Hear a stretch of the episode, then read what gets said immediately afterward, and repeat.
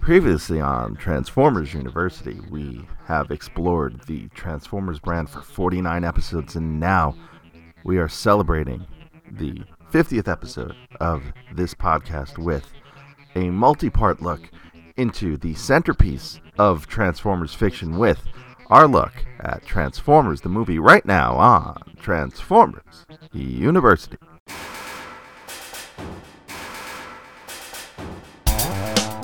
Hello, my friend, and welcome to Transformers University. I am your host, Anthony Brucali, owner, operator, madman behind TFU.info, the toy archive, the podcast, the social media, and more.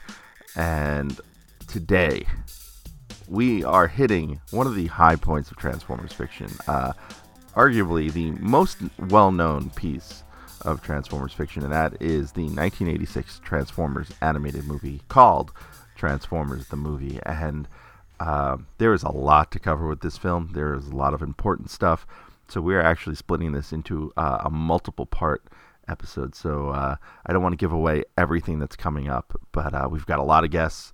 Uh, we've got some great stuff lined up. It's a classic. You know it. You love it. Um, and uh, I will even share a little bit of my history with this film. I didn't see it when it came out. Uh, a lot of people have uh, had the same experience. I actually read the adapted comic first and rented it some point uh, way after it came out. Uh, as many of you might know, I was more of a GoBots kid growing up, uh, and then kind of shifted to Transformers as I fell in love with the comic. Um, that said, I kind of had some of the the big plot points spoiled, and uh, we are going to spoil the hell out of this movie. And I'm sorry, you've had over 30 years to watch it. Um, so here's your last chance to punch out before uh, myself and our all-star lineup of guests. And I'm not kidding. We have uh, more guests in these next uh, two episodes uh, than we've ever had on any uh, two episodes prior. Uh, in this podcast. Uh, so, a lot of people you're familiar with, a lot of new faces as well. So uh, let's talk about this film. So this film starts out with uh, the slate for the production company, and that is DEG, De Laurentiis Entertainment Group. Uh, that is the uh, company run by Dino De Laurentiis, uh, famed Hollywood producer.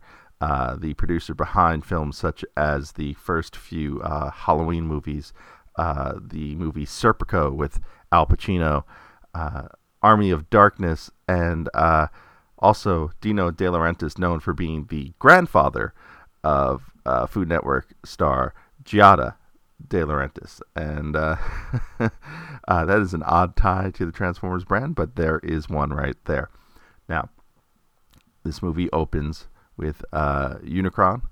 Uh, who we are meeting for the first time. He is a giant planet sized thing uh, and he is a hungry, hungry planet. He will eat uh, the planet Lithone, and we are introduced to uh, two Lithonians, uh, Arbalest and Kranix, uh, and uh, they attempt to escape. And for a bit more about Lithone and uh, the interesting features there, I'm going to toss it over to our first new guest on the show, and that is Paul from Robots with Coffee. I'm Paul, the creator of Robots with Coffee, and I've been a fan of Transformers since the second episode of the original cartoon came out in 1984. Um, as far as Transformers the movie, I didn't see it until 1996, 10 years after it came out. Uh, someone had sort of spoiled the battle between Optimus Prime and Megatron for me on, on the on the schoolyard, and I just never got around to seeing it. I think my parents didn't want me seeing a giant movie commercial, but um, I loved the cartoon. I loved I loved the whole thing. Anyway, uh, in 1996, when I finally saw it in in my uh, RA's dorm room on video, I was quite taken aback. Like, who are these people? How come they, you know, how come none of the original cast or anyone from the cartoon cast got a promotion? You know, and and now Megatron learns to shoot.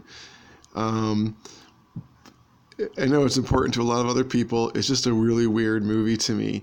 But I was reading an interview with one of the uh, artists behind it, and something stuck with me about creating uh, a lot of the background characters for some of those opening scenes, and how they just had to create a lot of different characters. And what they did was they had six of each part six arms, six legs, six knees, six heads, you know, six different kinds of everything and they would mix and match them after creating those individual parts for each body part.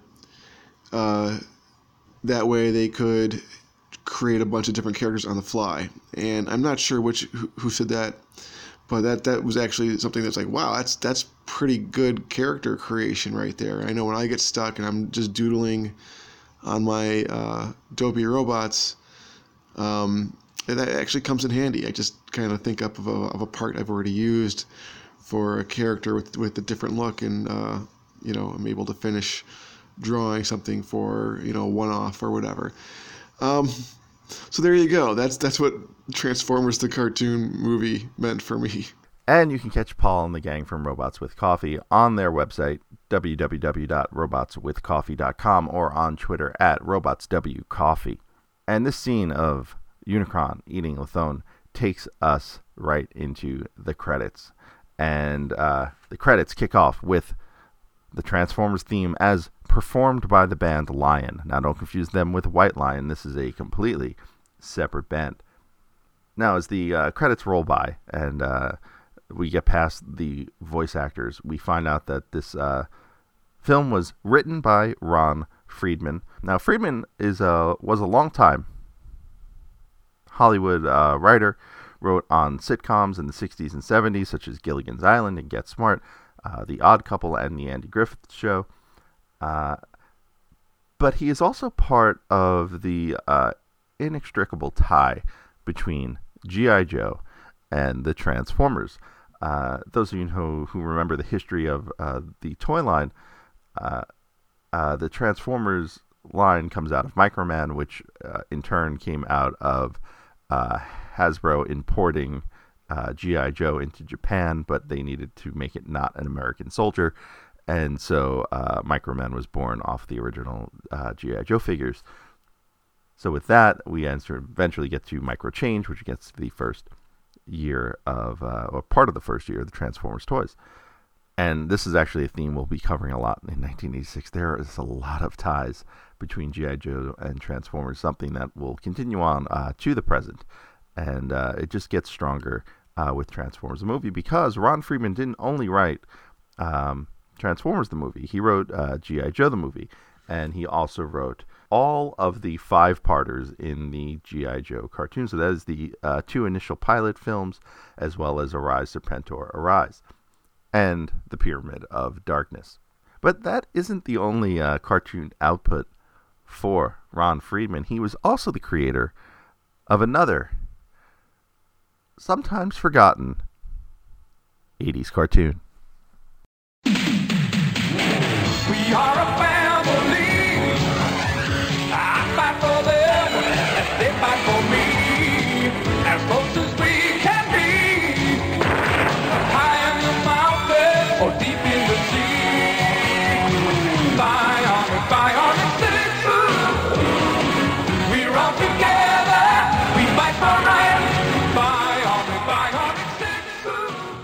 Now, while Ron Friedman was credited as the writer, he only wrote the original draft, according to story consultant Flint Dille. Now, Flint Dille uh, was pretty much the writer of this film. Uh, but however, Friedman had it in his contract after writing the draft that he uh, was to be credited as the writer no matter what happened to the story. Now, this credit sequence also is worth noting because it is a little bit different uh, depending on what part of the world you saw the film in. Now, after the credits, we get into part of the movie. But in Europe, they had a very Star Wars esque uh, scroll of text, and it read as follows there's an evil new force in the universe, a monster planet that devours everything in its path. and it's heading for the small planet of Cybertron, where a unique race of transforming robots continue to fight a civil war, a war between good and evil that has raged for millions of years. The evil Decepticon Transformers, led by the maniacal Megatron, have sworn to crush their enemies, the Autobots. To this end, they have relentlessly pursued them across the galaxy from planet Cybertron to planet Earth and back again. But the heroic Autobot Transformers and their courageous leader, Optimus Prime, are not easily defeated. And that is a lot of exposition. Uh, but after that, and in North America, we got our exposition with one very simple phrase It is the year 2005. So, in the far flung future, 13 years ago in the year 2005, or 20 years ahead of when they were actually making the film, uh, we find out that one, the Autobots are uh, headquartered on Cybertron's moon, and we find out that Cybertron has two moons. Uh, we also find uh, that Jazz is on one of those moons, and this is actually the final speaking role for uh, Scatman Crothers, uh, the actor who played Jazz. We also find out that Spike has a son named Daniel, and there is an Autobot city on Earth. Uh, we also find out that the Autobots still have lousy security because Laserbeak is spying on them the entire time. Prime is sending a, a, a ship to Autobot City to help them out, and uh, Ironhide will be uh, leading that ship, and they're going to need a little help getting to Earth. Now, all we need is a little energon and a lot of luck. So, Laserbeak uh, reports back to Megatron and transforms to his cassette mode and actually plays back video. And I find this interesting because the video has scan lines, which means the video was analog. Uh, you would figure a robot like Laserbeak would shoot in some sort of digital format. Now, Megatron, the uh, Seekers, the Constructicons, Insecticons, Soundwave, uh, they make a move to attack this shuttle en route to Earth. And I think this is one of the good times to point out some of the differences in the film between the final version of this film and the storyboards. So there is a website, a blog called TFRaw, and you can get that at tfraw.blogspot.com. And they have assembled uh, an amazing PDF or CBR, or if you just want to go uh, scene by scene, they also have it um, linked on their website. And it has the entire storyboard of the film in order. Uh, and there's a lot of stuff that were was cut out, and I'm going to uh, talk a bit about them when I can, when I've noticed some things. That said, um, it's not going to be an exhaustive list of the differences. Now, the first thing that's worth noting, because this is a big scene, right? Um, the Autobot shuttle heading to Earth in the storyboard. Um, and as seen in the film, Prowl and Ironhide are the ones uh, at the front of the ship piloting it. And in the f- storyboard, there's a flash of light across the screen, uh, and it's a comet and uh, an ice storm behind the comet, and the Autobots are dodging that comet and those uh, ice chunks uh, until there's an explosion at the back of the ship. Uh, and Ironhide says uh, that wasn't no ice chunk. And actually, Prowl had a line uh, just prior to that, which is why Michael Bell is credited in the uh, credits for the film as Prowl. This leads us to the first of many critical scenes uh, that have lived on throughout the ages. Tee up the music, instruments of destruction. And for more on his memories of this song in the film, here is David from Stasis Pod Podcast. When I think of Transformers the movie, one of the first scenes that usually pops into my head instruments of destruction, tools of foul play, a vile interruption, existence drifts away. The attack on the Autobot shuttle with the my fa- favorite song in the movie, Instruments of Destruction by NRG. I mean, Dare is a better song, but Instruments of Destruction is just it's what I think of as the Decepticons and how they operate, especially in the movie. Just coming aboard from shooting Brawn in the shoulder to such heroic nonsense killing Ironhide. It, it's uh, it, it's a culmination of everything I like about the movie. Wall to wall heavy metal music, violence that we had not seen in the original cartoon. Uh, Starscream being peak Starscream, he's at his best and and snarkiest, and Megatron tells him, "You're an idiot, Starscream," which is wonderful. Uh, also, we see foreshadowing when a Transformer dies, they turn gray. Prowl turns gray as smoke comes out of his mouth. Uh, note that Brawn, who gets shot in the shoulder, doesn't turn gray. He's not dead. He survives. but yeah, it's oh, it's it's a great song. It's great action. The animation. It's it just oh, it's it's so much fun. It's what the movie is about: music and robot violence. And you can catch David and the gang from Stasis Pod and their other podcast, Iacon Underground, at www.iconunderground.net. And for a bit more about just how this scene made him feel, another new guest on the show. I'm going to toss it to Ben Yee of Ben's World of Transformers, BWTF.com, for more.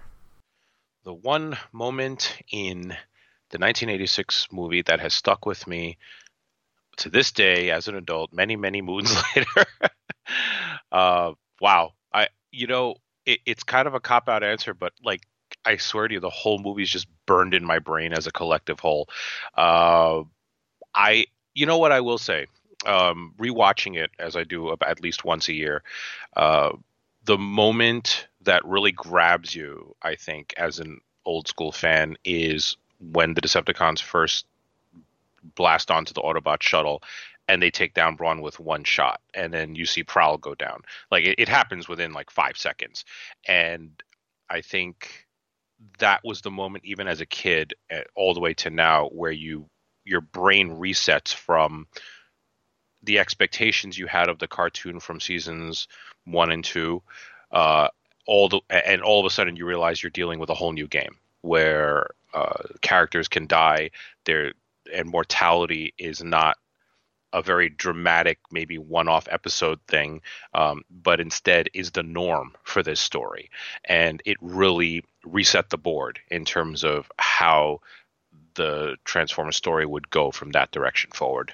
And Ben is right. That scene is a game changer. Uh, so you know the Decepticons enter that ship, and Brawn is uh, shot uh, in the shoulder uh, and he did not turn gray. So I don't know if he died. Uh, that is a long running uh, Transformer fan thing that Brawn was not killed in that attack.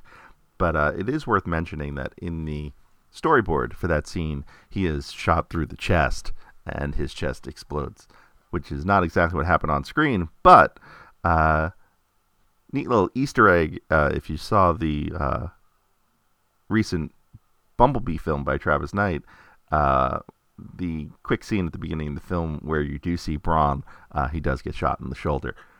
Now, then Prowl and Ratchet get taken down, as does Ironhide, and Ironhide's death is uh, particularly vicious, and it's punctuated with one of the classic lines of all time.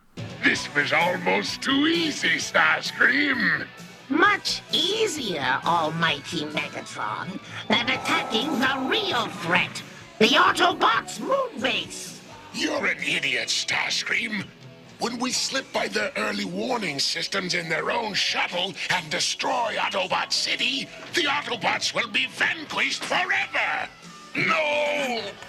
Such heroic nonsense. As Ben put it, you know, uh, cartoon characters can die. Um, prior to this, we didn't see many examples of that. Um, it, so much so that it's a key plot point in uh, the film Who Framed Roger Rabbit that cartoons don't die. And uh, the handful of tunes that have died on screen uh, that I could think of off the top of my head, I had three uh, Bambi's Mom, Charlotte from Charlotte's Web, and General Woundwort from Watership Down, which may be the only film I can think of that is animated and as violent as Transformers the movie that actually precedes it. Um, and the other neat thing about uh, Ironhide's execution here in this um, scene is how well the music ties into it. So as he's uh, shot, uh, it's timed out to uh, the cold ending of the of the music and uh, the scream from the song uh, that that caps off the song. And so one more time, let's give a listen, but pay particular attention uh, to the soundtrack. No! Such heroic nonsense.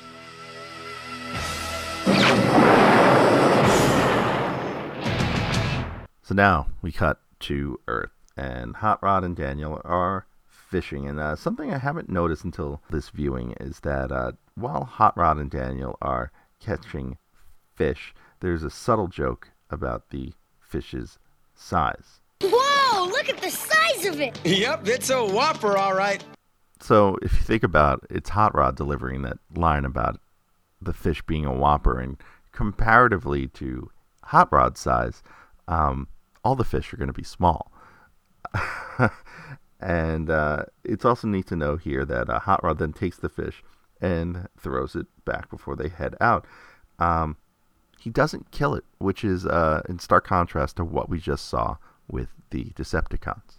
You know, on TV, when they have a fishing show on TV, they catch the fish, but they let it go. They don't want to eat the fish, but they do want to make it late for something. Where were you? I got caught.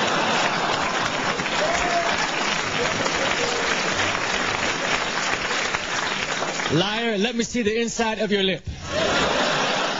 So uh, Daniel and Hot Rod head out. Daniel has a hoverboard in the year 2005. More lies from Hollywood about what the future was going to be like. and for more on this scene, I'm going to uh, toss it to my friend Jen from the Stasis Pod and Iacon Underground podcasts. Hi, this is Jen from Stasis Pod and Iacon Underground Radio. Man, the the cheap answer would be to say that all of Transformers the movie has followed me well into adulthood. Uh, we did just recently do a Patreon special in which, without a refresher viewing, we managed to talk to uh, talk about it for about uh, three full hours, uh, twice the runtime of the movie. Uh, but to really narrow it down, when I think Transformers the movie, the first scene that pops into my head uh, is uh, the whole introduction of Hot Rod and Dare. Uh, that whole scene uh, where, I mean, I really like Hot Rod as a character. Uh, I joke about being straight for Hot Rod, but I think it's more like I want to be that cool.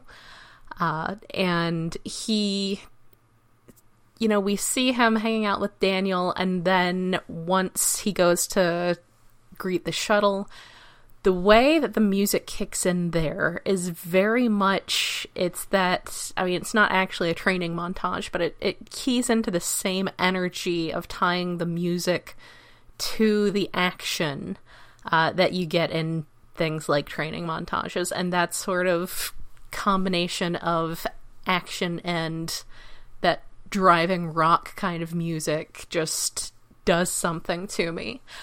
Uh, and then you know the the really it's it's beautiful animation of you know Daniel coming and, and hitting the rock on his hoverboard and Hot Rod just picking him up. If you're gonna ride, Dano, ride in style. And they just drive off, and you get this beautiful view of Autobot City, and you've got Cup being cranky. Turbo rubbing, young punk.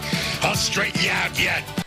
And and they get up there on top of the mountain and it's just it's all just beautifully animated. Uh, it's introduction of a character who has really stayed with me a song that is absolutely i think one of the best like cheesy uplifting rock songs of the 80s uh, and it just establishes a lot of the action for really the first act of the movie. And when I, you know, when Transformers the movie pops in my head, that's what I think of. So, fun fact about the barricade that Cup and company are building the Autobots who are there with him are Huffer, Bluestreak, Hound, and Sunstreaker. Um, and that'll be interesting to note later on, and we'll we'll explain that in a little bit. But the only one actually pointed out in the storyboards, as far as I could see, was Hound.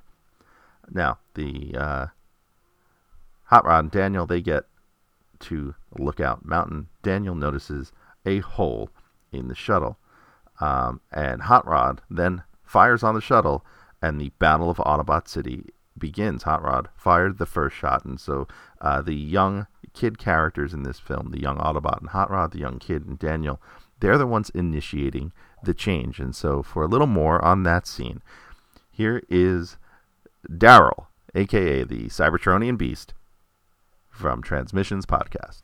This is Daryl, aka the Cybertronian Beast.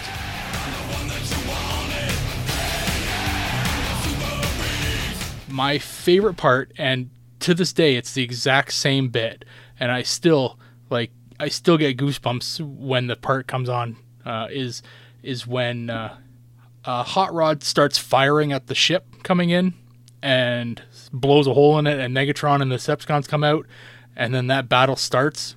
I still I still get goosebumps thinking about that moment. It's it's a great moment. The music comes in right at the perfect time. The animation is great. Uh, oh, it's just it's a perfect moment. Um, the movie itself, it it like starts at the climax, uh, and then kind of dies, and then comes back up again. It's a it's a bit of a U shape if you look at the how it how the climax is written. Just the beginning of that movie is just a killer for anyone who's into the the first two seasons of that show. As Daniel and Hot Rod are on atop Lookout Mountain, they get fired on by the Decepticons, destroying the lookout post, and uh, they fall down. And this is actually um, a point in the film uh, where the storyboard really does diverge uh, a bit from what happened in the film. So the storyboard calls for uh, the two Constructicons, Hook and Scavenger, to actually attack uh, Hot Rod while he's holding Daniel. And uh, Hot Rod defends himself. He uh, he kicks Scavenger in the face, which then sends Scavenger into Hook and then down the mountain and then rocks on top of them uh, before uh, Hot Rod looks down and sees Blitzwing coming at him and uh, uh, gets told to come on down, Auto Brat. Come on down, Auto Brat. So there, there's that big gap in there that was removed from the storyboard. But uh, so in the film, that scene uh, just goes from Hot Rod and Daniel falling off the mountain to um, Blitzwing taking aim at them, uh, and Cup jumps in to save Hot Rod from Blitzwing and uh, aims his gun uh, at Shrapnel, causing Blitzwing to shoot Shrapnel. And this is uh, a thing about this film. This film is intense. There is a breakneck pace to this film, uh, part because of there's so much action. We are barely 12 minutes into this film. We're not even at 12 minutes uh, into this film, and there's already been uh, four character deaths, um, two fight scenes. That planet's been blown up, and the other important thing to note here is uh, how well the soundtrack ties into this film. And so the musical soundtrack is a really really important thing to this film. Uh, and by this point we're well into the song dare. And so we're 12 minutes into this film. We're just shy of that 1147 to be exact when when the song starts. And we're already three songs deep into the film and that's very much uh, a storytelling uh, tactic of the 80s a lot of 80s films use uh, the song to carry the movie i always reference rocky 4 as the example for that but that means the battle of Autobot City begins. And once Dare ends is really where the, the, the city battle starts uh, visually. And uh, we flip from soundtrack to uh, the Vince DiCola score. And for more on that score, we're going to toss to Daryl's co host on Transmissions podcast, uh, Jeremy, with more. I think for me, it's not like one moment. It's just the music in the the movie. The soundtrack was one of the first things I went for when Napster became a thing. And I've probably over the course of the few of the years I've bought you know the soundtrack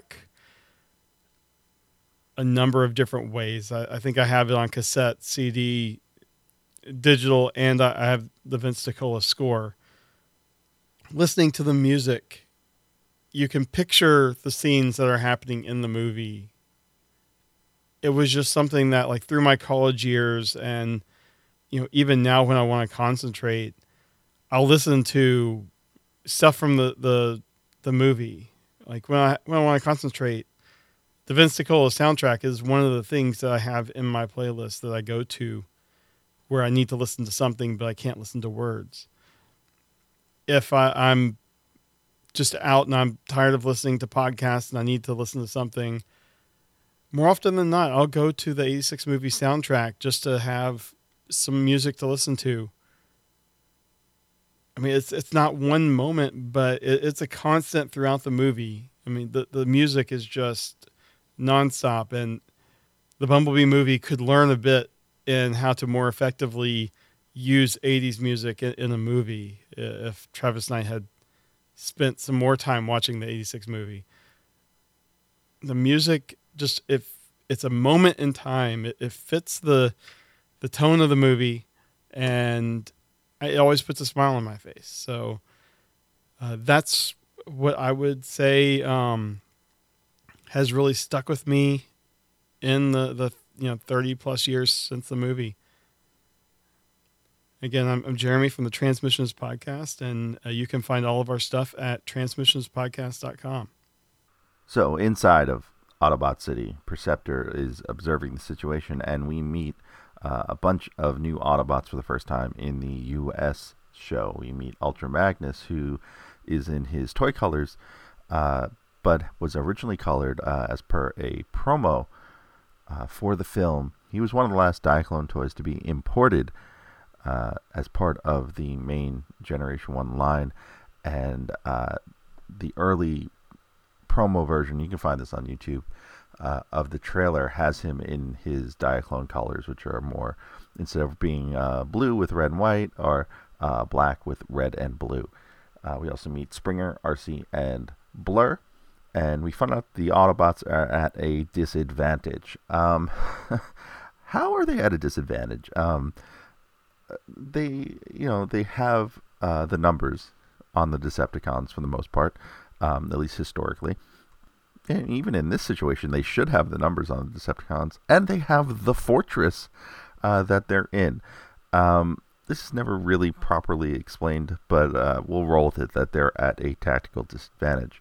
Uh, because I guess because the Decepticons had the element of surprise. Uh, Springer and Arcee need to uh, manually transform Autobot City, and the Insecticons begin to chow down on the door to the city. And uh, in doing so, uh, leave uh, Kup and Hot Rod to be a bit creative. The Insecticons are in our way. Wrong. They're our way in. And one of the interesting things leading up to this is that the um, the hallway, the bridge area that uh, the drawbridge, if you will, uh, that the Autobots, uh, Kup and Hot Rod enter through, uh, in the storyboard, just before they uh, use the Insecticons as their way in, um, there's actually a scene, a quick scene here, of uh, Mirage inside of Autobot City, and we don't see Mirage in this film, um, shooting Bombshell as he retracts the uh, bridge entrance, uh, which the Insecticons would later try to eat. So the Battle of Autobot City rages on into the night. Blaster and Perceptor send an SOS to Optimus Prime, and Soundwave sends out his cassettes to jam the transmission. Uh, the, the cassettes in question Rumble Frenzy, both the red one because of an animation coloring error for uh, at least one shot, uh, but eventually it'll be Rumble the blue one and Frenzy the red one, along with Ravage and Ratbat. Blaster defends uh, the communication tower with cassettes of his own Ramhorn, Steeljaw, Eject, and Rewind. And so the battle rages on into the night, and again, once again, we're informed by the storyboards that uh, there are a number of changes here uh, to the film. So as the battle rages on, uh, Ultra Magnus begins to command the Autobots inside of the city to uh, take their battle stations. And uh, in the scene shown, uh, we see Sideswipe though he's marked Sunstreaker, he's definitely drawn as Sideswipe and uh, Wheeljack running along the ramparts uh, to help defend the city. And in this scene, Hot Rod is scolded by Ultra Magnus for uh, violating security protocols by breaking into Autobot City.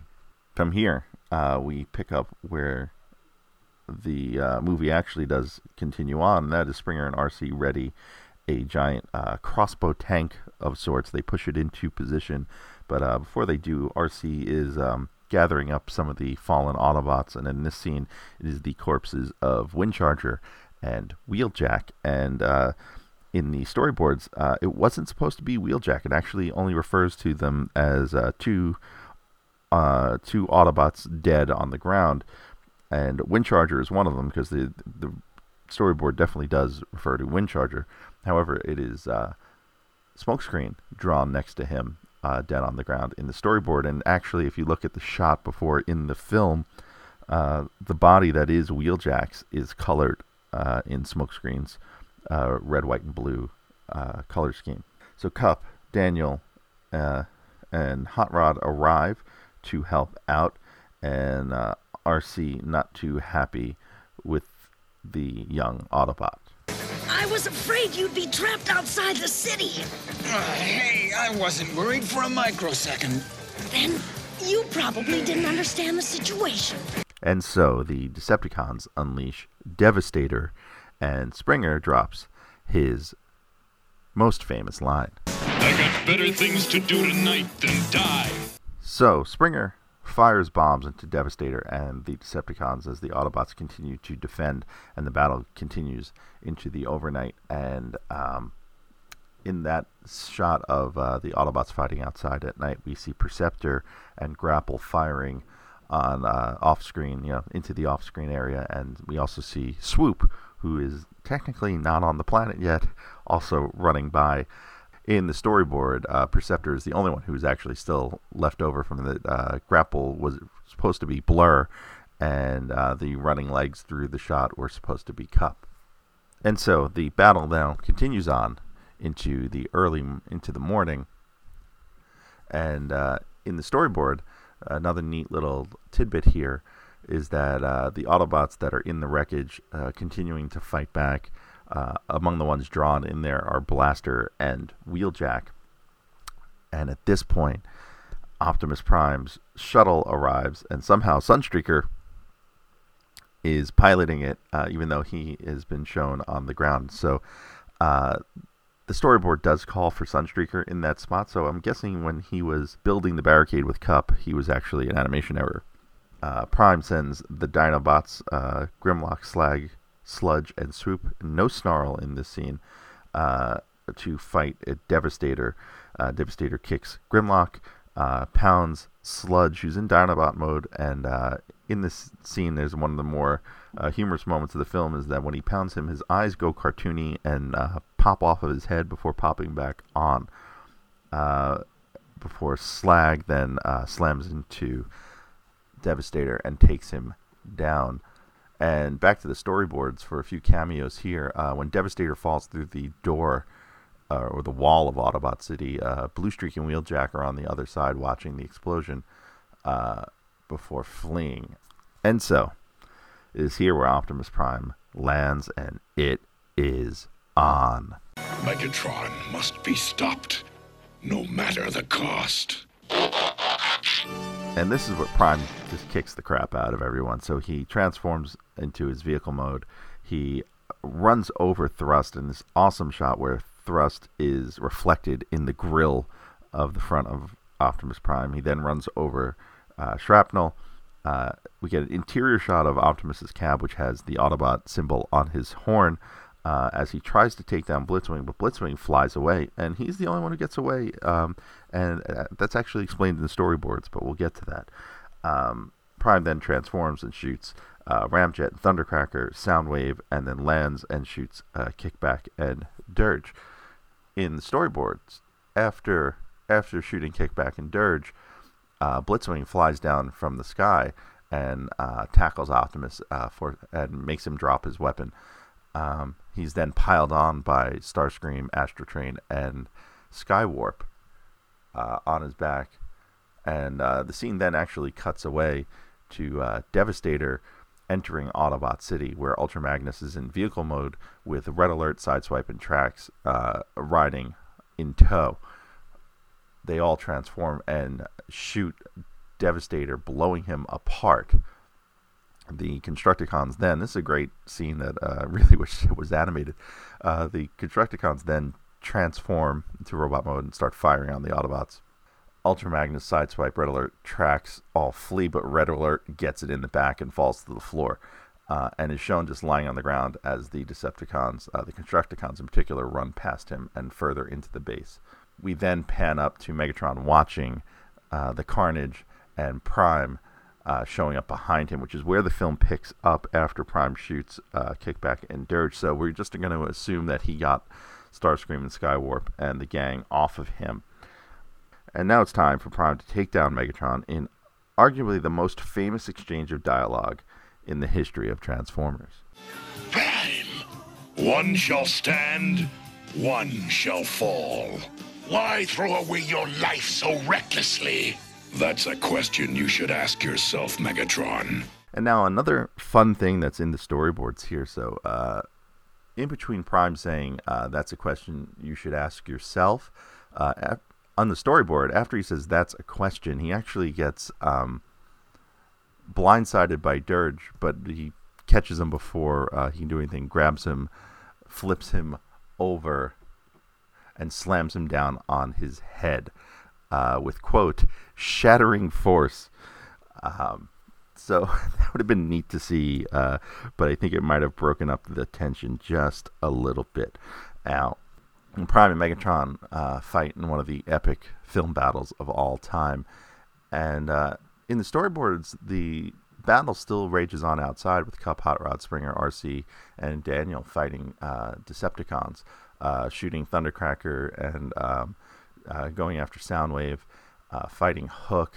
There's there's a lot of neat things. Blasters in one of these scenes as Prime and Megatron still fight, and that is where um, it leads up to Hot Rod uh, wanting in on the Optimus Megatron fight before Kup tells him uh, not to go.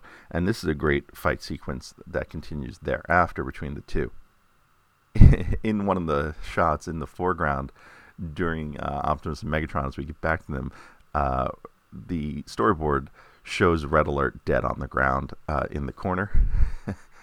so they continue to fight. This is where um, the fight gets really good. I really don't want to say much more than that. Uh, the fight sequence and the choreography here is really cool, but ultimately Prime wins and has Megatron dead to rights. And going one more time back to the storyboards because, and I don't want to do this whole movie via the storyboards if I don't have to, but there's so many neat little tidbits that were changed or left out, probably just for brevity's sake and for uh, pacing. Hot Rod is actually fighting Scrapper, and Kup is fighting Bone Crusher right before Kup tells Prime to finish off Megatron. And from here, Megatron sees a gun and attempts to delay. No more, Optimus Prime! Grant me mercy, I beg of you! You, who are without mercy, now plead for it? I thought you were made of sterner stuff. And this is where the foreshadowing of Hot Rod wanting to be in on the fight comes in. Uh, he goes to stop Megatron and gets in the way of Prime getting a clear shot. Megatron grabs that gun, shoots Optimus three times, and then goes in for the finishing blow. I would have waited an eternity for this. It's over, Prime.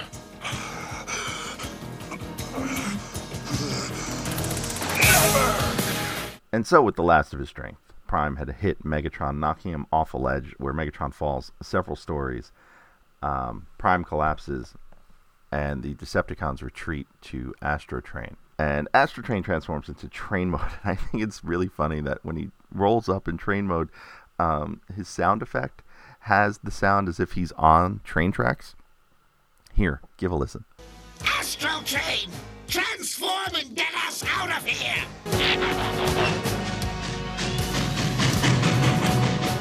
And once again, the storyboards give a little bit of insight to the scene because as the Decepticons are boarding Astrotrain, um, they're carrying some of their fallen, and it is noted in the storyboard that both uh, Kickback and uh, Bombshell are dead when they're being carried. Uh, also noted and not sh- animated in the film is that uh, in one of the wider shots, uh, there's a dead Autobot on the ground, and in parentheses, it is mentioned that it is Trailbreaker.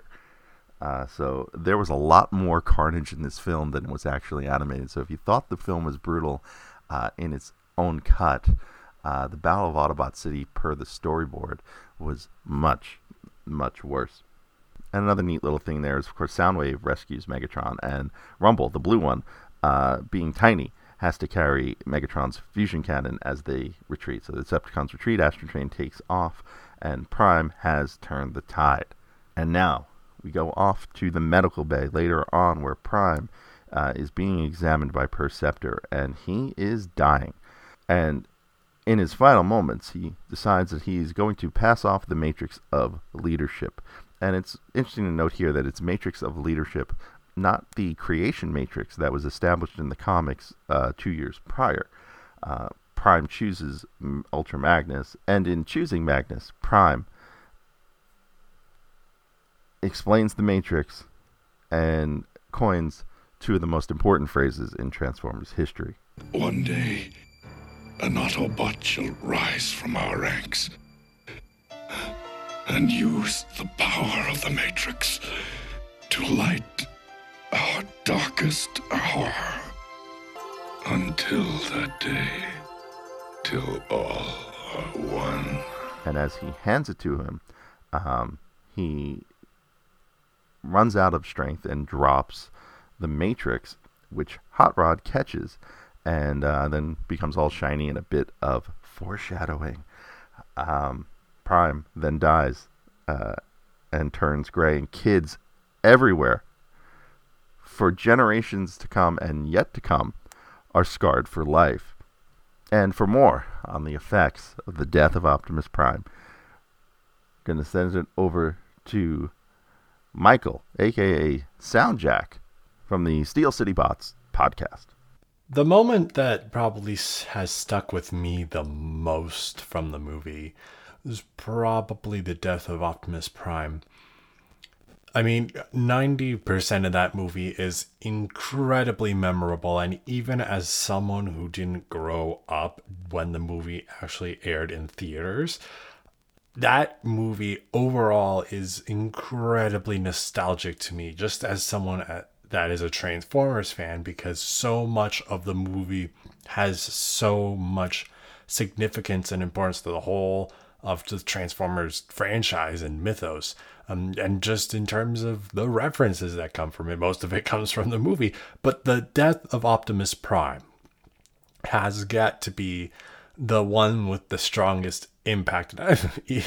and I'm probably not going to be the only one to say this, uh, but the music, the mood, the setting, the the reactions, how it was staged, everything was so perfectly put together to leave the greatest impact of this character is truly gone.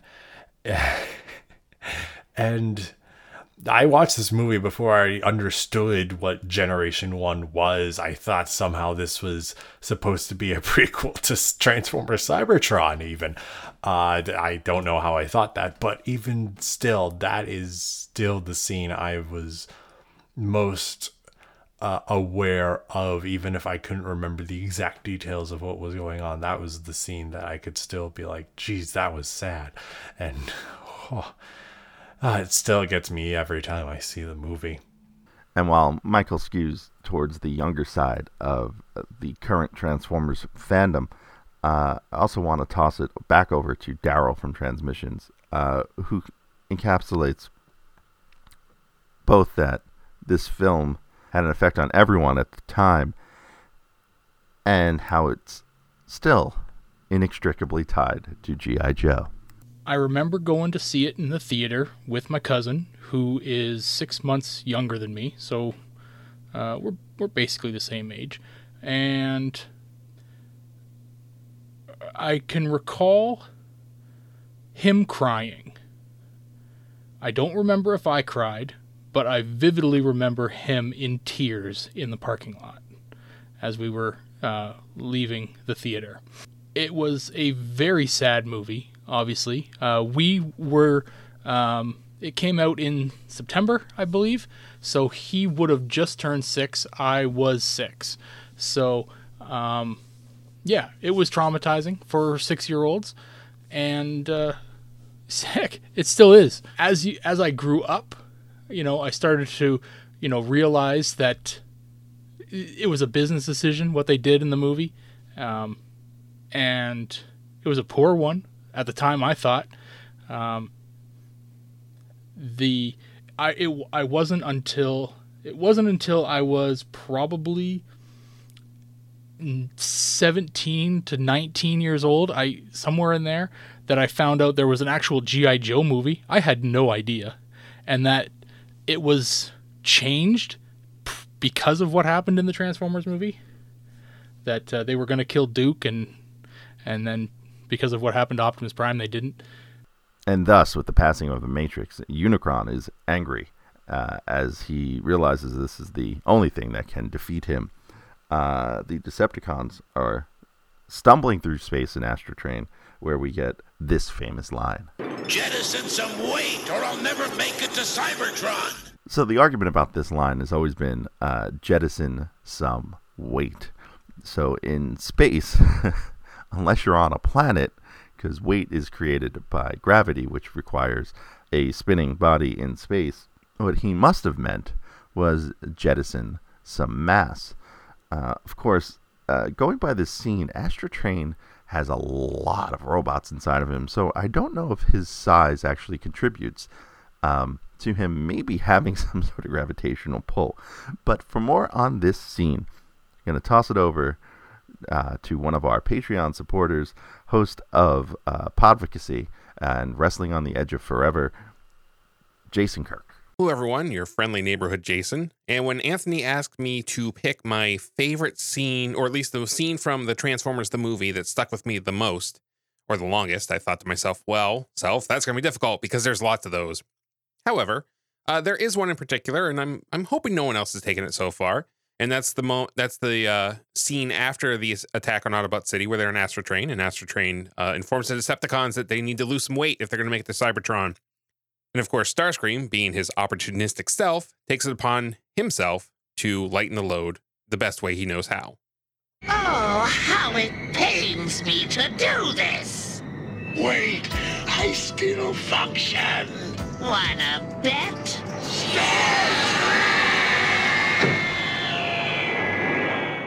The deviousness in which Chris Latta delivers that line for Starscream just tickles me every time I hear it. Um, and of course, the scene continues a little bit after that, and we, when they start to battle for supremacy of the Decepticons, and uh, Devastator forms inside Astrotrain. That also stuck with me because eh, how is there room in a space shuttle for Devastator? That's ridiculous. Um, but yet somehow, and granted, there's mass shifting in Transformers, but that always just made, you know, that just always stuck out to me like, wow, they really thought that would make sense. And of course, Ramon Frenzy also doing her thing in Astrotrain. It's it's just craziness, and it shows what happens when to Decepticons when they have no leader. And I love it for that reason. So it's a great scene, and I uh, really enjoy it every time I see it and think about it. And it's funny because uh, this scene, at least by going by the storyboards, also uh, meant to be a bit longer. Uh, the fighting a little more detailed. Nothing uh, too crazy though. So we cut away to the Decepticons, and uh, why are they floating in space like this? Uh, the detritus Decepticons are floating in space and end up at Unicron. Now, Unicron introduces himself to Megatron and strikes a deal. He will provide Megatron with a new body and new troops. And? And nothing. You belong to me. No. I belong to nobody! So Megatron takes the deal and is turned into Galvatron, and then Unicron then goes on to use the Insecticon and Seeker guys to create Scourge and the Sweeps and Cyclonus and quote his armada. Uh, we're never really explained to what his armada is, other than there's a second Cyclonus animated in that sequence. And so this has always been a bit of a controversy in uh, the Transformers fandom as to who is turned into who. So, logistically speaking, uh, it should be Thundercracker is turned into Scourge, and the Insecticons are turned into Sweeps, and Skywarp um, is Cyclonus, and the other Insecticon in the scene, Bombshell, is, quote, his armada. But Bombshell is in the foreground of the shot, so you're left to believe that Bombshell is turned into Cyclonus, and Skywarp is turned into the uh, odd man out. Now, if you take into consideration the the script itself, uh, the words used prior to this scene and the scene after it, plus uh, what we can find from the storyboards, uh, that may not be the case at all. So the storyboard calls for a dead Decepticon um, to be turned out of uh, this scene into Scourge. Um, that could be any of them. Uh, it just happens the Thundercracker is in the front. Um, and then it does specifically call out Bombshell in the front of the scene, making Cyclonus. But Unicron's words were a new body for Megatron and new troops to command. So he only promised a new body to Megatron. The other guys are technically new troops and new people. So they are, for what it's worth, dead uh, and born as something new just using their old bodies. We also have to take into consideration, um, and this goes with the next scene on Cybertron, is that the Insecticons were able to create clones of themselves. This was established in the show and shown many times. The Seekers, like Thundercracker and Skywarp, also had many generic versions of themselves floating around. Uh, so that's also worth noting that these could have been generic Seekers as well, because in the next scene on Cybertron, there's a ceremony going on to coronate Starscream. And in the audience, in the first shot, in the wide shot, are the Insecticons, Thundercracker, and Skywarp. And we also find out the Constructicons can play uh, trumpets, even though not all of them have mouths. And Galvatron decides to crash the party. And for more on this scene, here is Jim Simonic of Distortion Productions. Hey, this is Jim Simonic with uh, Distortion Productions. Uh, I guess the scene that really stands out for me is the uh, the scene where Galvatron disintegrates Starscream, I guess, is probably the scene that stuck with me throughout all of these years and uh, still resonates with me. Galvatron is my favorite uh, uh, Decepticon, and um, I gotta say, it's it's still to this day an amazing movie. I uh, I break it out every once in a while on Blu-ray and uh, and still enjoy it. And you can check out Jim's CD, Respect the Prime 1986 Revisited, at his website at www.distortionprod.com. That's uh, D I S T O R T I O N P R O D.com. And this scene, Jim wasn't the only one who this scene uh, resonated with.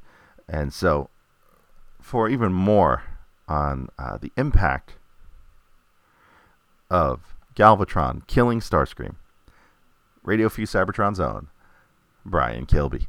I've watched this movie, I can't tell you how many times. The first summer that I actually had it on tape, I literally watched it two to three times a day, every day. I'm right now calculating I've, I've seen this movie about 600 times, and I've never actually had a chance to see it in the theater up until recently, back in the September uh, Fathom Events showing. And watching it, the moment for me just struck me out of the blue because I wasn't thinking about it for the first time in a long time. I wasn't just waiting for it. It just happened, and I got a visceral thrill, like just shot right through me as I was watching it. It's the moment right after Galvatron destroys Starscream. Starscream lights up. He turns to ash, and the crown bounces down the stairs. And lands at Galvatron's feet. And Galvatron just crushes it with his foot. And he does the little foot drag, and it's just so elegant in its destruction. And for whatever reason, that's always just stood out to me as just like the coolest thing. And I don't know why. Galvatron's my favorite character, but not that version of Galvatron. So I think that it's, I don't know, if, if life's a journey, Galvatron started off as this elegant, powerful character, and he wound up a madman. And it's, I guess it's just the juxtaposition of the Galvatron that I love versus this. And I, I don't know, whatever, whenever I watch it, it just it stands out to me. I was watching it with my buddy Chris, and after the movie, he was like, Starscream's crown, did it mean as much to you this time as it did the last time? And I was like, it really did. And with the crown crushed and the Decepticons wanting to know who their new leader is, Rumble, the blue one, has one question. What did he say his name was? And that soundbite is actually um, what prompted me to go hunt down the storyboards. Because I remember seeing this at a BotCon, uh, a very uh, one of the panels at an old BotCon. They showed off some of the storyboards before they were available online. And uh, after Rumble, the blue one says, uh, "What did he say his name was?" It was actually scripted for Bonecrusher to go. He didn't. And then for Galvatron to say his name before the Decepticons all hail Galvatron.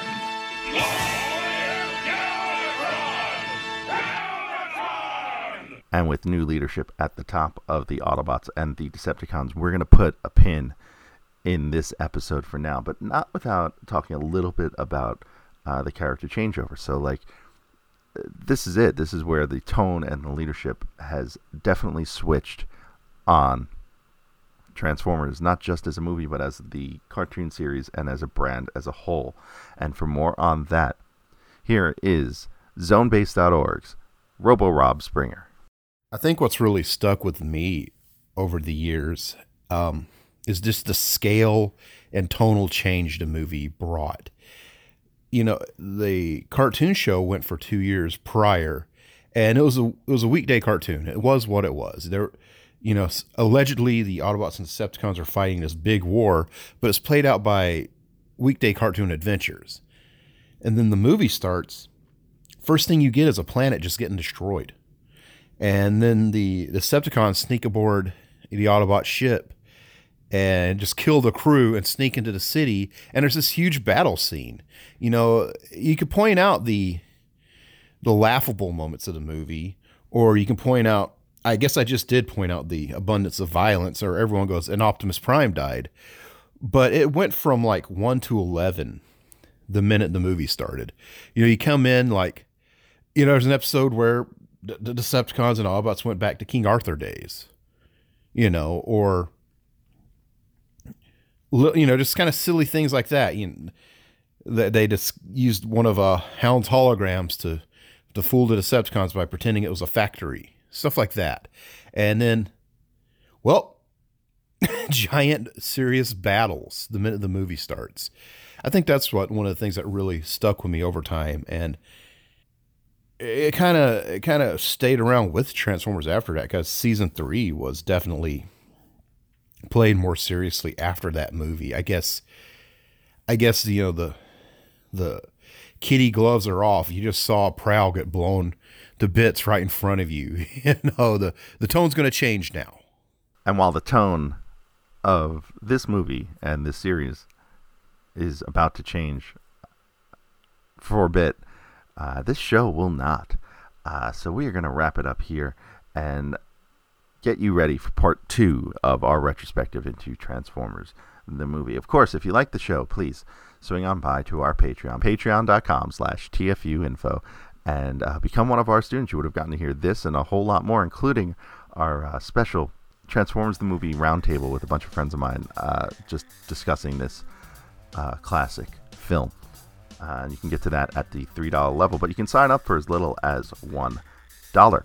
And, of course, swing on by our YouTube channel, youtube.com slash TFUinfo where you can check out all of our coverage uh, from New York Toy Fair and uh, just about everything we do, plus every episode of this show. And of course, don't forget to subscribe to the show wherever you listen Apple Podcasts, Google Play, uh, and uh, Stitcher, and TuneIn Radio, and wherever else you enjoy podcasts. And I am done plugging now, but don't forget to check out the website, www.tfu.info. Don't forget, next time on the show, we will wrap up this film in the next part of our uh, three part look back on Transformers the movie. So until next time, see ya.